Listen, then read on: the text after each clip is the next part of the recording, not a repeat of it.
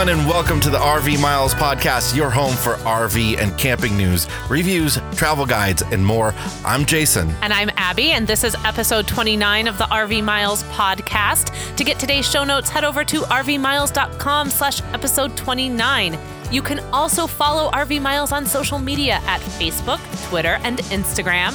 And if you want to keep up with Jason and I as we travel around, still in New Mexico, you can find us over at OurWanderingFamily.com. And we are also on YouTube, Facebook, Instagram, Twitter, and Pinterest. We are actually just scratching the surface of New Mexico. We've been in New Mexico for... what, 2 weeks now? Not even 2 weeks, Not even 2 weeks. We just left 2 weeks ago today. We spent the last week or so in the Roswell area, and that's going to be one of our main topics for today. We're going to talk about all the different cool things that we found for you to do when you visit the alien conspiracy theory capital of the United States. We're also going to talk with Chef Hardcore. He's our resident chef at RV Miles and has our popular RV Epicure blog, and he's going to talk to us about some of the basics for cooking in an RV kitchen on the road. We have a really busy show today. We do. So much to talk about. We're coming to you from Brantley Lake State Park, just outside of Carlsbad right now. So we're going to talk about Carlsbad next week. But this has been a really beautiful time here in New Mexico. We're not far from where we were in Roswell, so it wasn't a long drive to get here. Thank goodness. But we're enjoying the weather.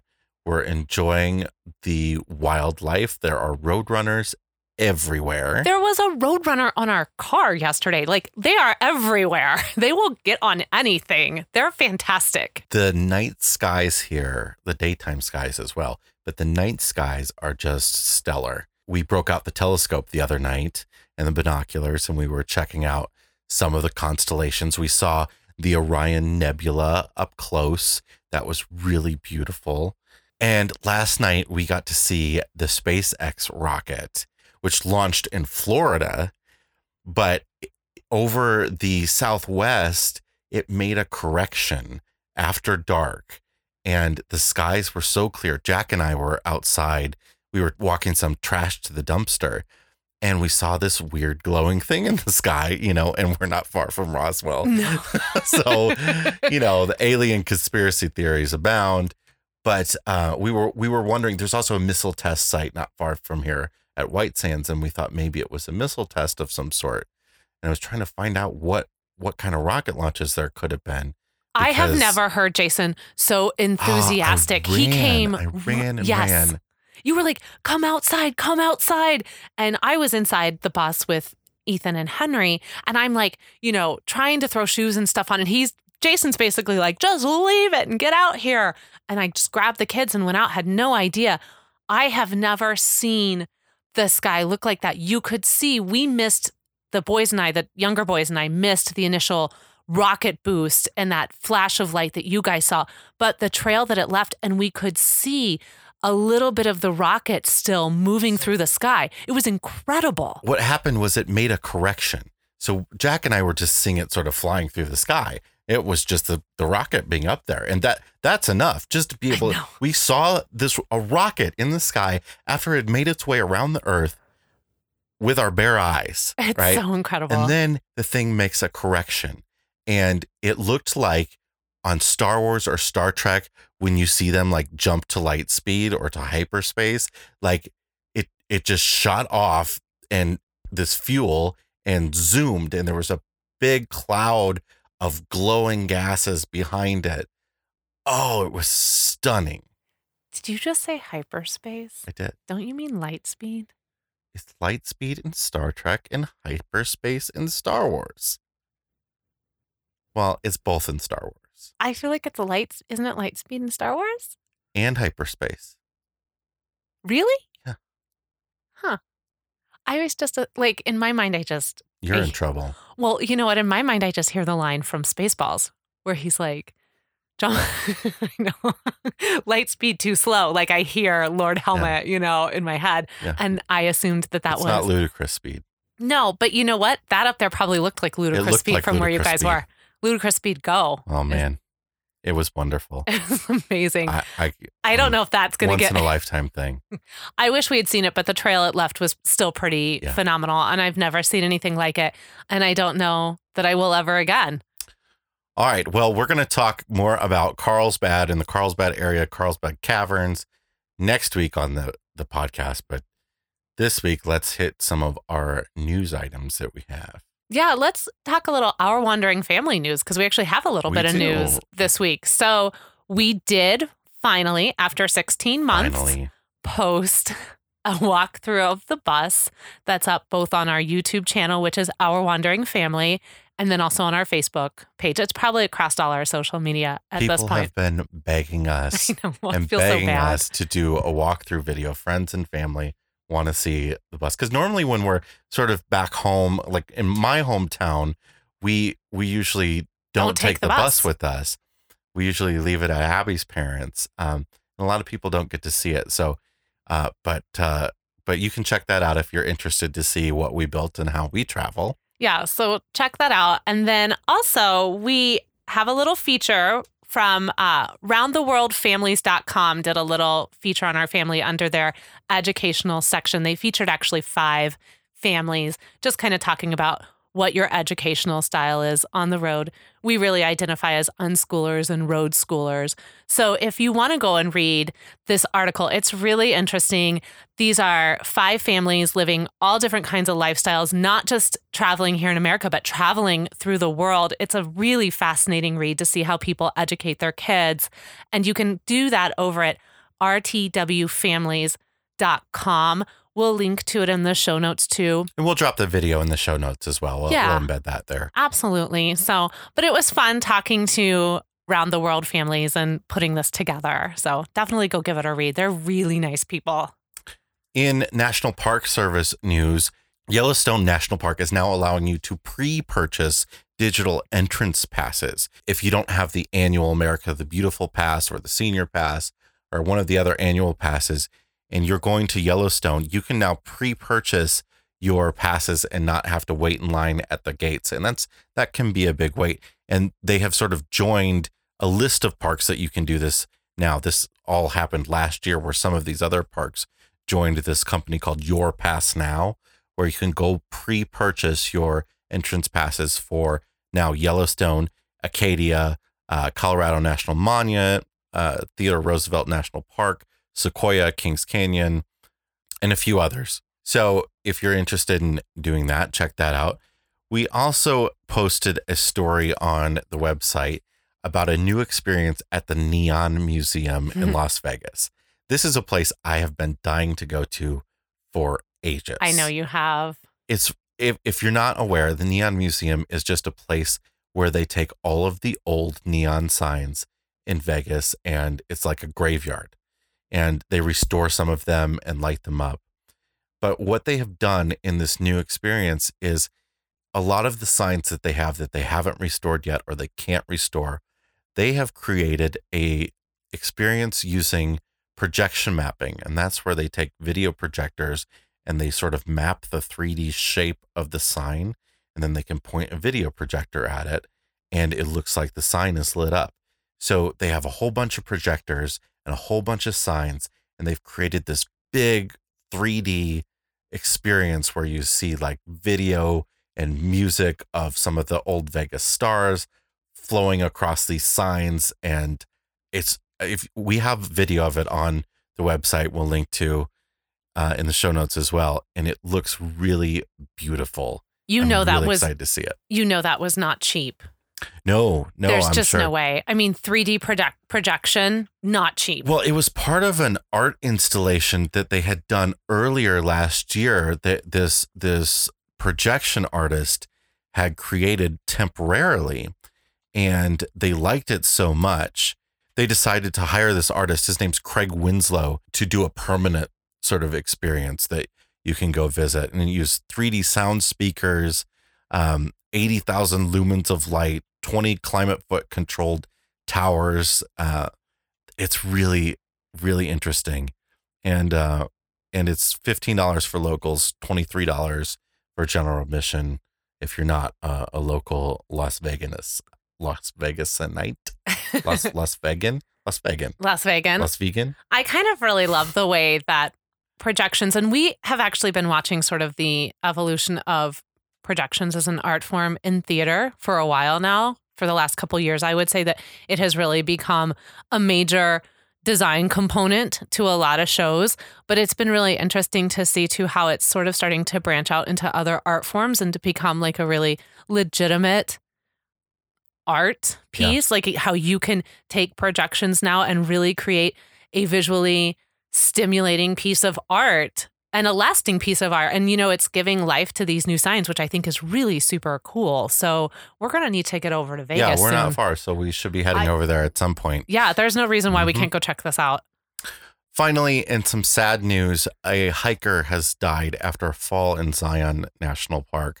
The body of a female visitor was discovered in Refrigerator Canyon along the West Rim Trail just before 5 p.m. on Monday.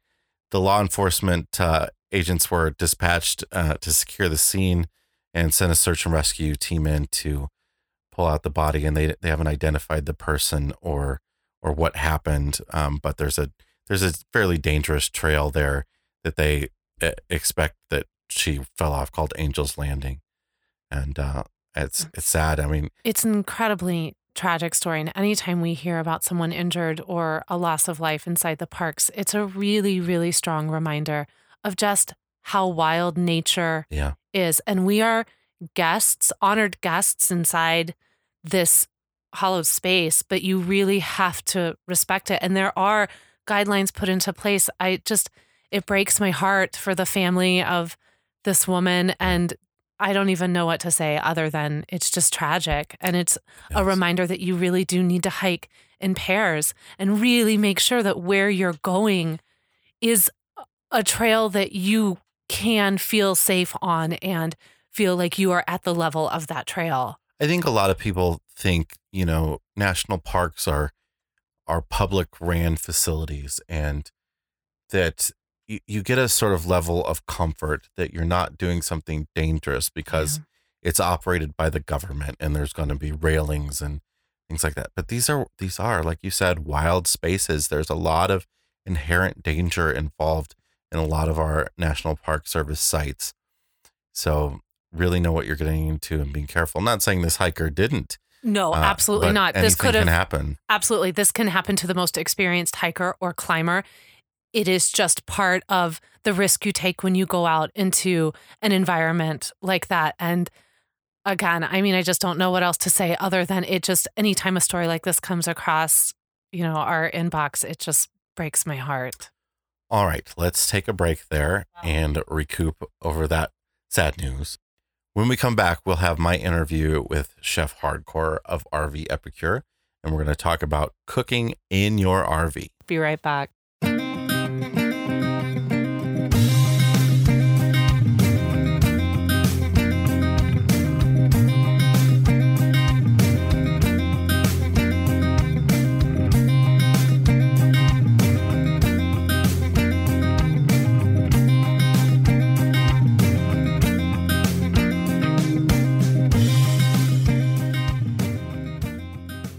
Okay, let's do last week's brain teaser.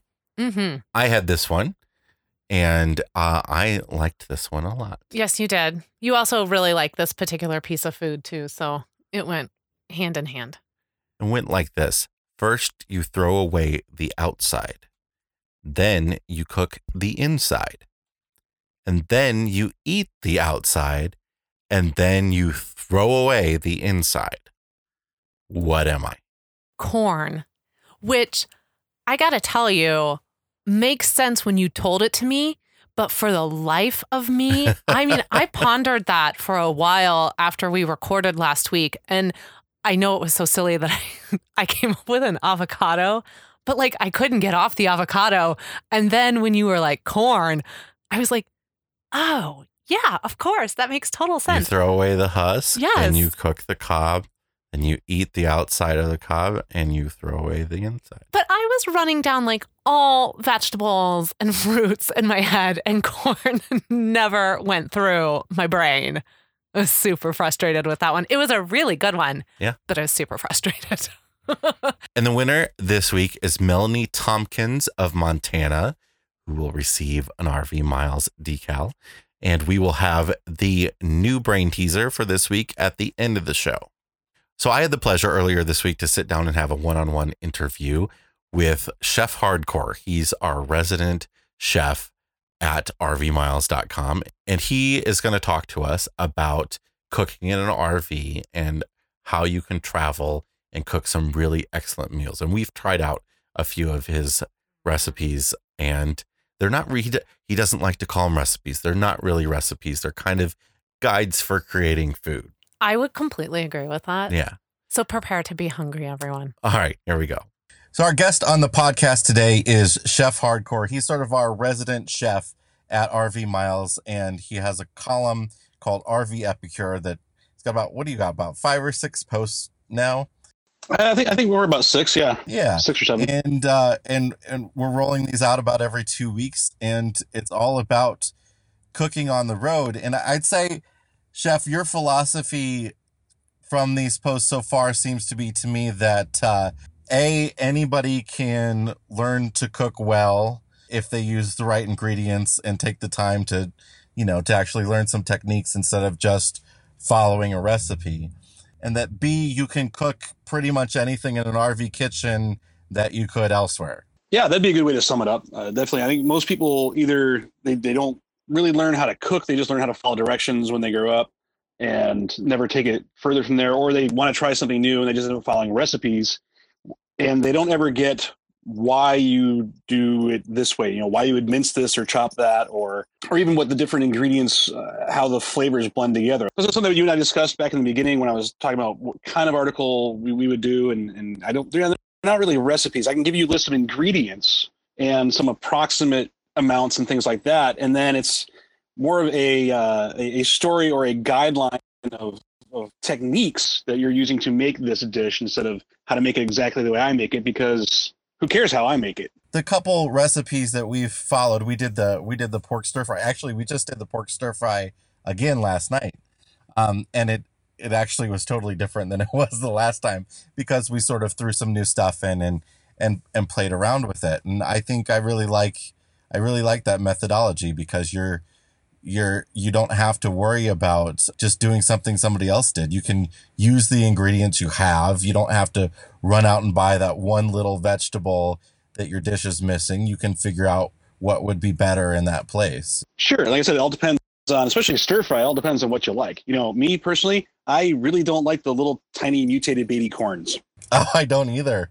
Oh, I don't understand those. Yeah, right? I mean, they don't even taste like anything. What are they for? Why wouldn't you just I don't put them in. Well, yeah, but then spicy corn is kind of weird in a stir fry. That's something I haven't done yet. Yeah. Maybe I should, you know. But it actually just gives me an idea for like a fire roasted corn in a stir fry. See, you can just bounce off of that. Yeah. But so you can put in whatever you want or whatever's fresh and available. One of the things that we like about traveling in an RV in different parts of the country, especially during the spring and summer, you know, all the way from, let's just say, you know, May through August is you're in different parts of the country and different things are going to be available at that time from farmers markets and roadside vegetable stands and even in, you know, like smaller grocery stores that might have more local produce. And so you can adapt these recipes to include those kind of things. Yeah, we're definitely noticing that right now. We're in the Southwest for the first time. We're in New Mexico. And you know, avocados are like 50 cents. You know, there are a lot of ingredients that just aren't available or aren't affordable up in the north this time of year. So we're kind of tailoring a lot of what we're cooking right now to that. So you are a full-time RVer, and I am. I think you tend to think that you can cook pretty much anything in an RV, but there are some differences in cooking in an RV in terms of the amount of space you have to travel with stuff. So let's talk a minute about the kind of things that are essentials to have in an RV kitchen and the kind of stuff that you can avoid bringing along with you. Okay. Well, for me, I'm a big cast iron fan. And people who are full-time RVers or have spent their lives camping, or something, most of those are as well. And so I have 3 different cast iron skillets. I've got a Wagner 9, which is roughly about 10 1/4 inches from like 1914. Wow. I've got one that's probably about 8 inches, and I've got another one that's about 6. So that gives me when I'm sauteing small things I can do in the small one. If I'm going to do something large like the chicken pot pie recipe that was done in my Wagner, because it can take all of that, all the ingredients, and just do it in one dish. I also have a large saute pan that I use for anything that I don't want to do in cast iron. So it's basically like scrambled eggs, anything that's a little more delicate. I have a 1-quart pot, and I have a 3-quart pot, and those are my main things that I use. In the oven, I have a little small square. That's a 9 1/4 inch square baking pan that I found actually at a Goodwill. And those are the main things. I also have a crock pot, which I have only used to make my barbecued beans. I'm not an Instant Pot guy. I'm not a crock pot guy. I like to actively cook instead of being a bystander. I also have a large stock pot just in case. You never know. I may end up in the East Coast and grab some lobsters one day. I have a small grill for outside, and I also have an electric smoker. Nice. So that's I had 5 smokers before I went full time. That's the only one I could bring along. Though here's a little teaser: in the very near future, hopefully this week, but the very near future, I'll be doing a review of the Orion cooker.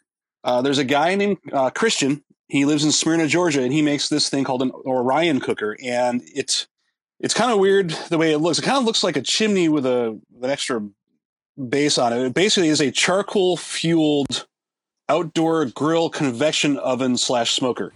So it works sort of like a rocket stove, kind of, but the charcoal on top and bottom, and it creates convection. And it's in a tube, and it's big enough to put like a 12-pound turkey in it, but you can cook a 12-pound turkey in an hour and a half.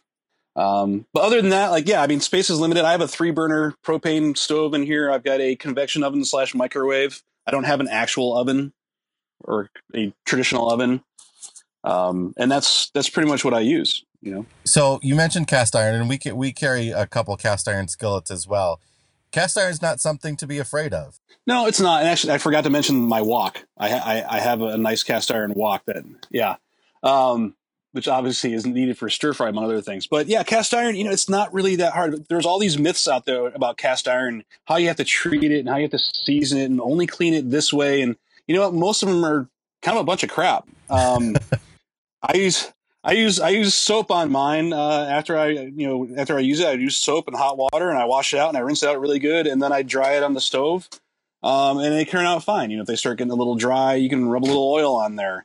Some people who don't even use that, you can just use hot water and a really coarse salt, like a kosher salt, and you can use that in a paper towel to scour it clean, and then you just rinse it out, and then you dry it on the stove or. It's kind of whatever works for you. And there's purists out there that would, cringe at the fact that somebody's got soap within 5 feet of a cast iron pan. But if your cast iron is seasoned properly, there's no way the soap's taking it off unless you're soaking it for, a long time in soap and water. Correct. And that's where the problem comes in. Whereas if you put soap and water and then you forget about it and it sits in the sink with the soapy water in it, now you kind of almost have to start over. And it's so nice because you can go from the stove to the oven to the grill to the fire. You can take a cast iron anywhere and you can cook with it right over your campfire.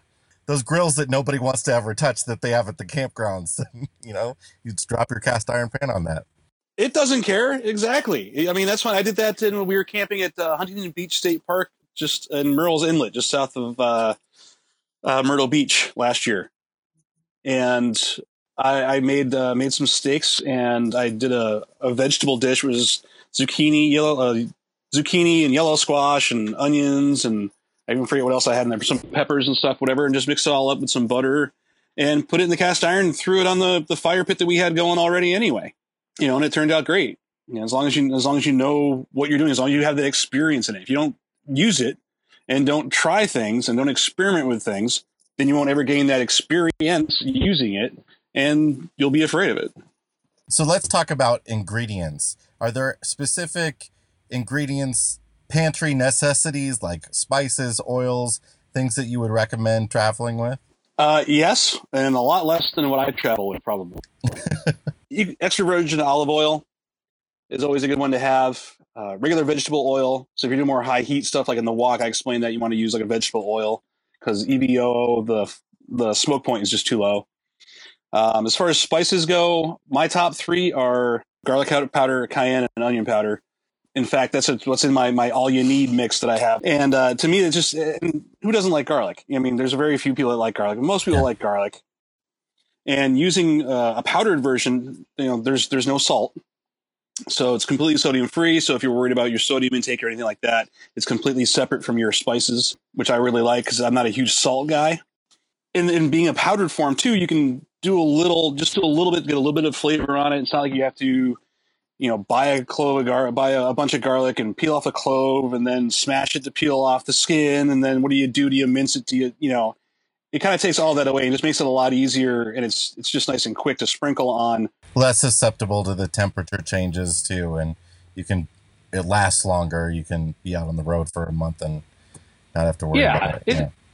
Sure. And of course the quality won't be as good. You know, the flavor won't be as pungent or as nice as using fresh garlic, but you can start there. And if you're like making a garlic dish or something like that, like last night I did a pork loin and I was experimenting with doing a garlic ginger pork loin and a little marinade for it. And I used fresh ginger cause I had it. But I used the powdered garlic because I didn't want to overpower the ginger and I wasn't quite sure how much I wanted to use yet because it's my first time putting this thing together. And it works pretty well, you know. I mean, you can do salt, pepper, garlic, onion, cayenne. Don't be afraid to look up a recipe if you haven't made something before, but and use that as a guideline. You know, if you're looking at it going, well, gee, I really like garlic and it doesn't seem like, you know, one clove of garlic is enough for 4 people. I mean, my rule is 1 clove per person. And that's a minimum, you know. To me, that's the way it kind of works out for me, you know. So you can use it as a guideline, but don't be afraid to stray away from it. You know, it says, well, use oregano. Well, you can also throw in a little thyme or rosemary in there for something, you know, or, you know, well, that seems like a lot of sugar. Well, then don't use that much sugar. It's totally up to you on what you like. And don't be afraid to experiment and tailor a recipe to your tastes because you're making it for you. So spices are really important to you, obviously, and spices are a really great way to add a whole lot of flavor without adding a whole lot of bad stuff to food, a whole lot of, you know, fat and calories. And you have an online spice store that people can go and buy some cool different spice mixes. Tell us about that. Yeah, it's www.hardcoresmokehouse.com. And that will be expanding as well. But right now I have a shop there with, I think it's somewhere around 12 different spice blends or things. I've got everything from my Porkfection Rub, which is really good on all sorts of things besides pork, to my All You Need, which is my all-purpose seasoning blend. I've got a taco blend, a Southwest meat mix blend, which you might like being down there in New Mexico right now. And I also do like smoked Himalayan pink salts. So there's kind of a different variety of things. People can get a little sample pack, little 5 ml pouches, or they can order anything from 7 ounces and up. And again, just because it says Porkfection on it doesn't mean you have to put it on pork. All right, Chef Hardcore, thanks for joining us. We'll link to hardcoresmokehouse.com in the show notes, as well as the RV Epicure column on RV Miles and RV Epicure on Facebook and Instagram. All right, thanks for having me. Take care, Jason. We'll be right back.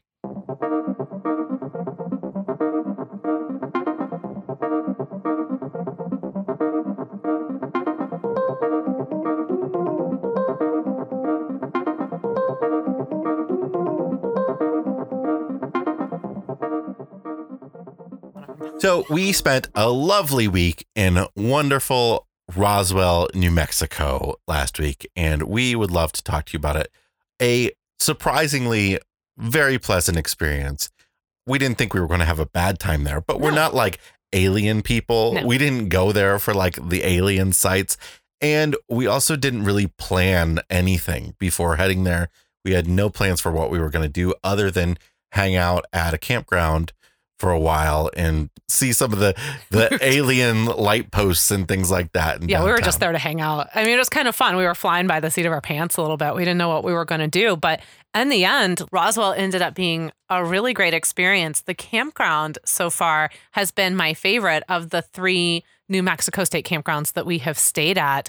So I look forward. Actually, we have a few days between when we're done here in Carlsbad and before we have to be over to Oliver Lee that we're actually going to go back to Bottomless Lakes for 3 nights. Bottomless Lakes State Park. It is one of those state parks where it's more than just a campground. There is a lot to do there. Not a ton to do. It's not like I don't want to make it sound like it's as epic as a national park. You know, some state parks are. Some state parks you can really spend a week and not see everything. But Bottomless Lakes State Park is New Mexico's oldest state park, and it is created. It's these little lakes. They're more like ponds, really. Yeah. And there aren't really natural lakes in New Mexico, or at least this part of New Mexico. They're created from caves, old caves that collapsed thousands of years ago, and the groundwater came up and filled them up. And they're very, very deep. You can go into the visitor center and they have sort of maps that show you how deep they are. They get to be almost 100 feet deep. The one by our campground was the deepest one, and that was 90 feet, which was super cool. I mean, we were across from this lake in our campground. We had a really wonderful pull-through site that had just these wonderful, like, canyon views across from the lake. It really offered some visual scenery. Also, I think offered a little bit of protection from the wind. Yeah. Because here at Carlsbad, very windy in Carlsbad. Yeah, we're just being knocked. We're up on top of a hill, and it's a lot of wind. It's a lot of wind. But these, where these caves collapsed years ago, it's all this red rock that you get to see. And the lake right by the campground is sort of this public use area that has a beach. So in the warmer months, it wasn't quite warm enough for us to use the beach. But in the warmer months, you can use the beach, and I imagine there's going to be a lot of people visiting the beach there as well. They've got tons of picnic tables and shelters, and a nice little playground for the kids to play out. It's just really well done. And, you know, $14 a night really for cheap. Electric and water. And if you have the New Mexico Parks State Pass, $4 a night. I should mention, too, the bathrooms are a little bit older. The bathhouse is a little bit older. The showers, though, were incredibly hot, which is always appreciated. And clean. But it is a little bit older bathhouse. However, they have Wi-Fi at this campground. Excellent Wi-Fi, which for us, because we work on the road, was such a treat to be able to work when we needed to work, not have to use our hotspot, not have to travel into town to go to a Starbucks or a Panera or what have you. Really fantastic Wi-Fi. We have a Wi-Fi Ranger antenna, and it can, it picks up the different Wi-Fi signals around you. And this park, it could only hold like 30 RVs, but there were 5 different Wi-Fi networks to attach to. So they really knew what they were doing and had enough Wi-Fi that you could even watch video. Man, you could stream your Netflix. You could watch The Bachelor. Yes, you could. Now, of course, we talked about last week, too, that we had a little bit of a exciting time there in the campground with the law.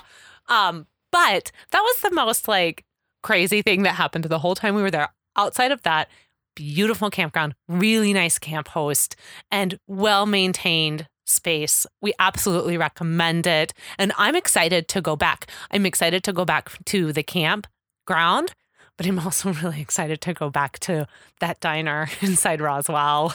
So Bottomless Lakes State Park is only about 15 minutes away from downtown Roswell. Yeah. And downtown Roswell on sort of Main Street, there is a strip of all of these sort of restaurants and shops that have all their little alien theming on the outside. Henry was so cute in the car. He would just be like, alien, like all the little, the typical green men figurines standing outside the shops. He just thought it was the coolest thing.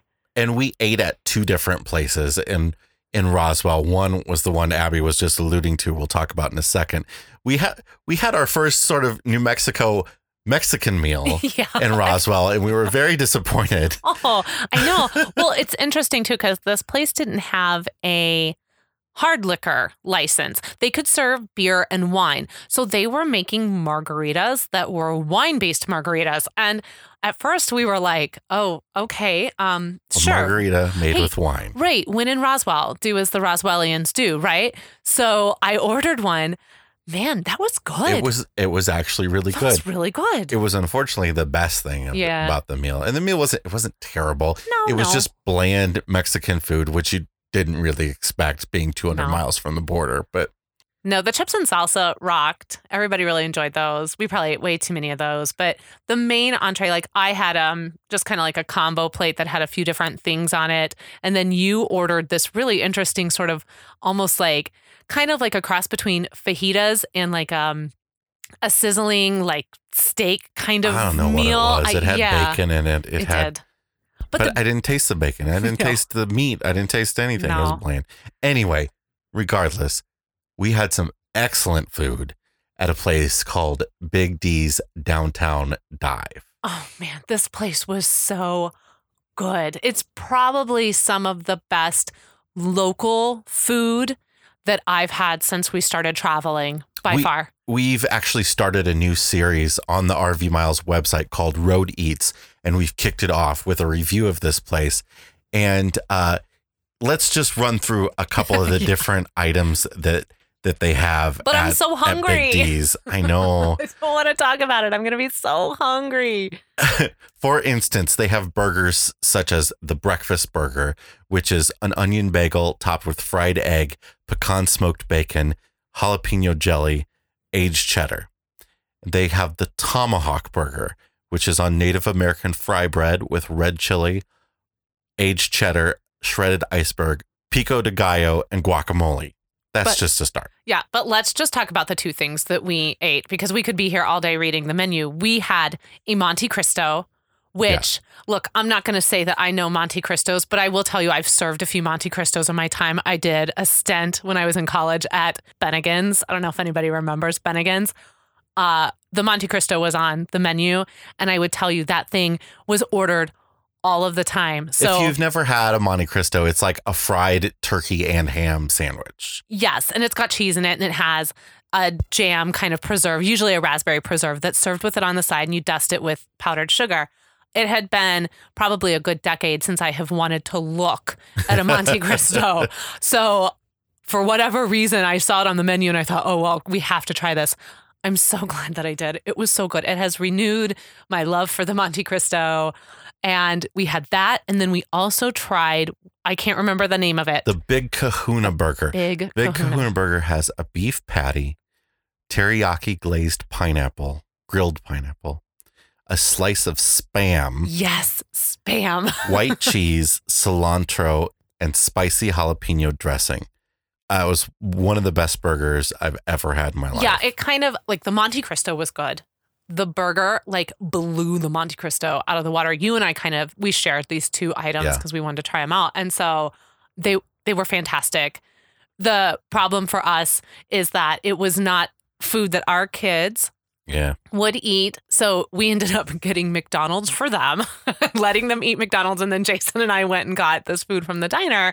And, you know, just kind of be wary if you have picky eaters. They do not offer a kids menu. They do have a regular plain burger. They do. If you have burger eating kids, you could absolutely get away with this. Their fries, they have French fries that are pretty standard French fries as well. We weren't super hot on the fries, but dip them in ketchup and our kids probably would have been good to go. And a lot of these diner type places, these sort of gourmet diner type places, have really limited menus. This place actually had a lot of different things. And we do have the menu up on our website on this Road Eats article. And the best thing about this place, though, was the prices.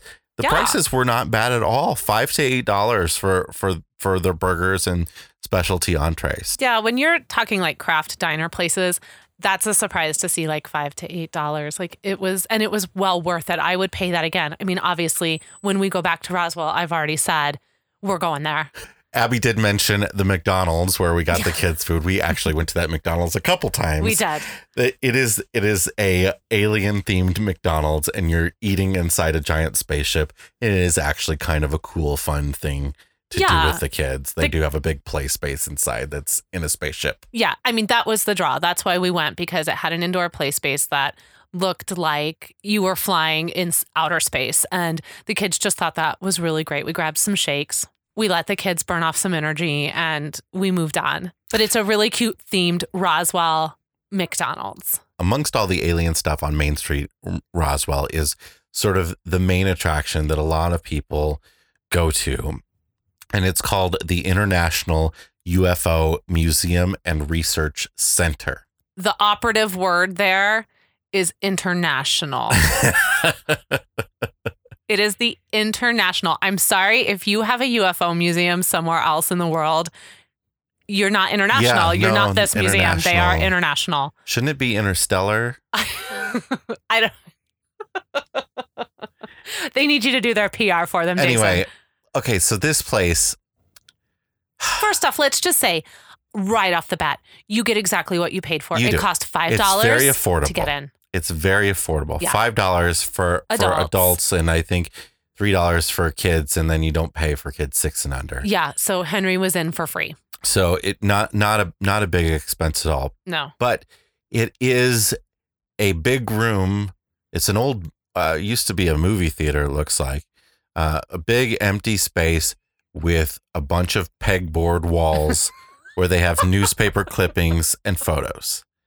It is, if you like to read things, there's a lot to read. You will love this museum. Our kids, I would say, we spent about 45 minutes there, which is very unusual for the Eppersons to spend only like 30 to 45 minutes in the museum. But we did get to walk around the room and see everything. They have a little... they have a couple little displays, a little fun alien show. Little fog comes out of a spacecraft, and there's some aliens below it, and you take pictures with yourself. You take a selfie. We took some video. We should put the video up. It's super kitschy. I actually really wanted to read everything that was there. I was so curious about it, but the kids just were not having it. I would say they really loved the little alien show and seeing the aliens, these big giant silver aliens breathing just like us. Henry's like, "Oh, look, Mom, they can breathe." And I was like, "I know, just like we breathe." And then they also really loved the two things that had absolutely nothing to do with UFOs. The Star Wars display at the front of the building that just had a bunch of Star Wars toys in a case, and the photo booth. Oh, our kids cannot pass up a photo booth. Man. We never buy the photos in a photo booth. They just love to go inside those things and play in them. They do. They love to go in there, close the curtain, and pretend like they are in some kind of like spaceship or blasting off somewhere. But that was basically, we paid $13, $16 for the kids to check out a Star Wars display and go play in a photo booth.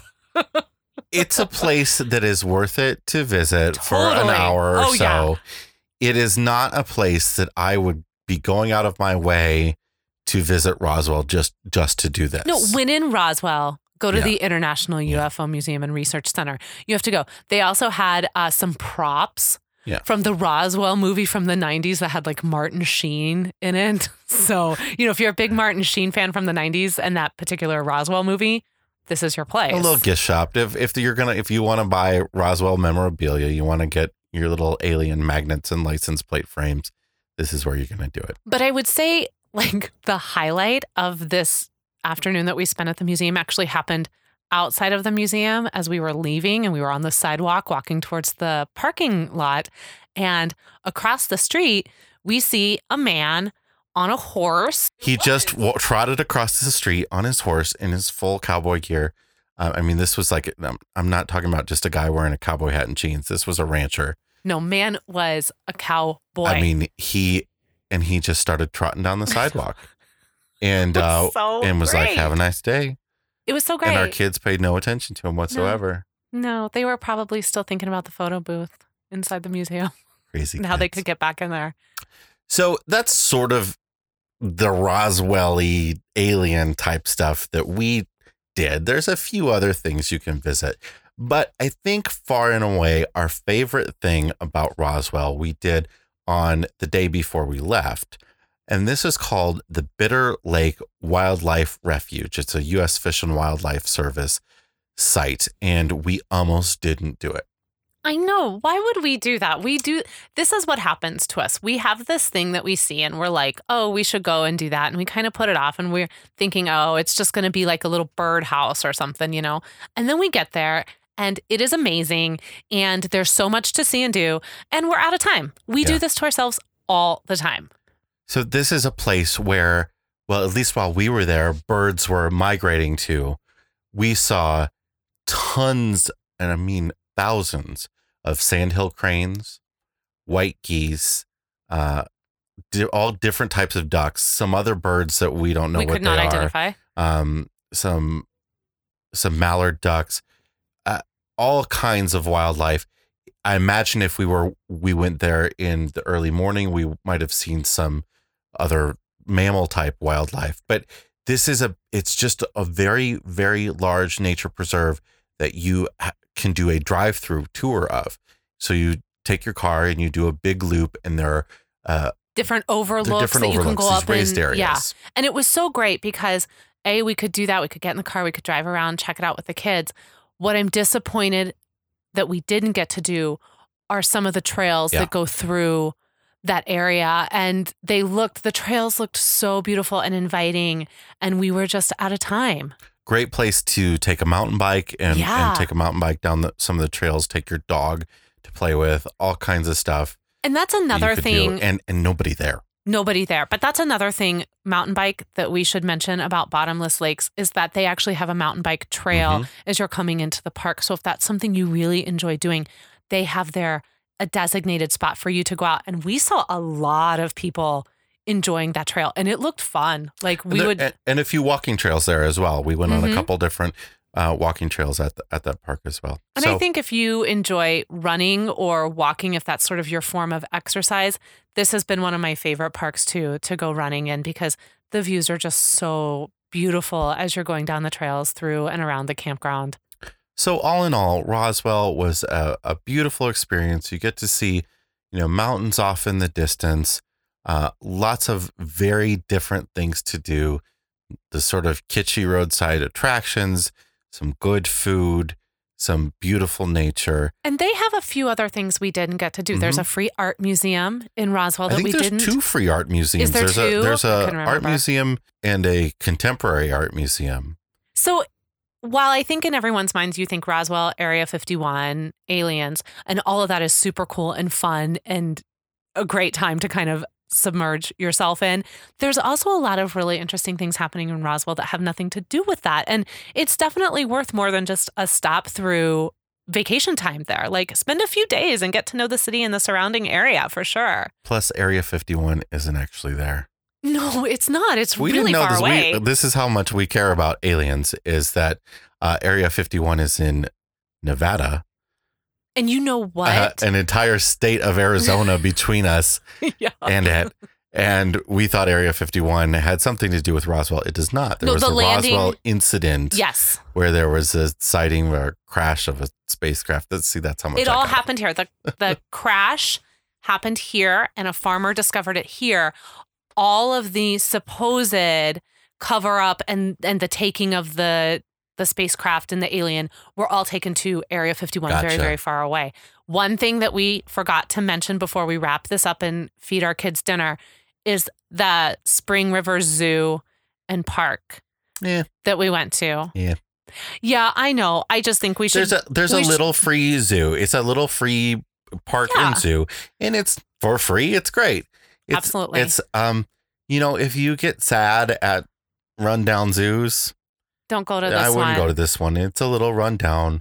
I think they do their best. They do their best. But it's clearly a funding issue, and perhaps it's not a zoo that should be in existence. But they do have animals there that are being cared for that are injured that cannot be returned to the wild. A lot of them seem to be that.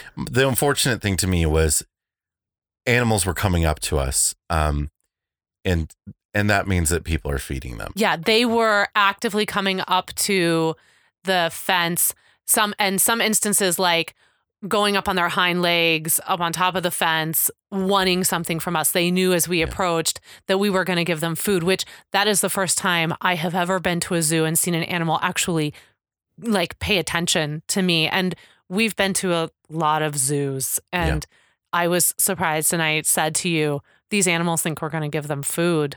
I cannot believe that these animals think we're going to give them food.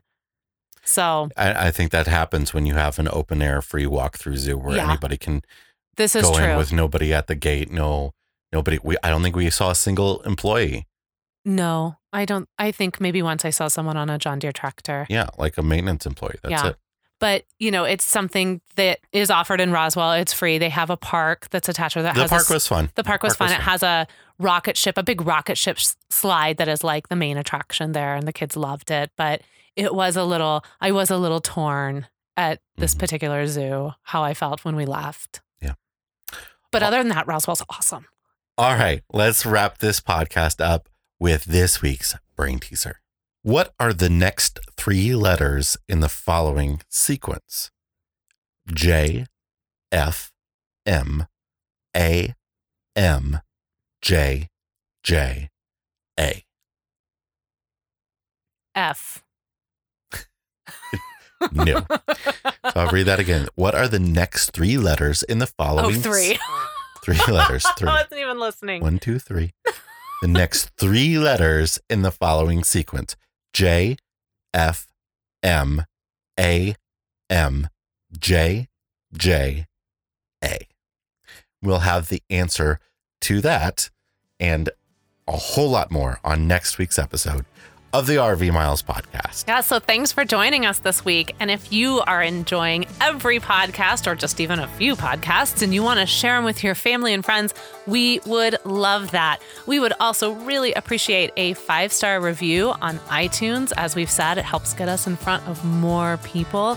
And if you have any sort of topic or question that you would like us to address, you can send us an email over at editor@rvmiles.com. And that is also where you can send your answer for this week's brain teaser. Hey, and if you have a brain teaser that you think would be good for the show, you can send that over as well. Oh, yeah. That would be awesome.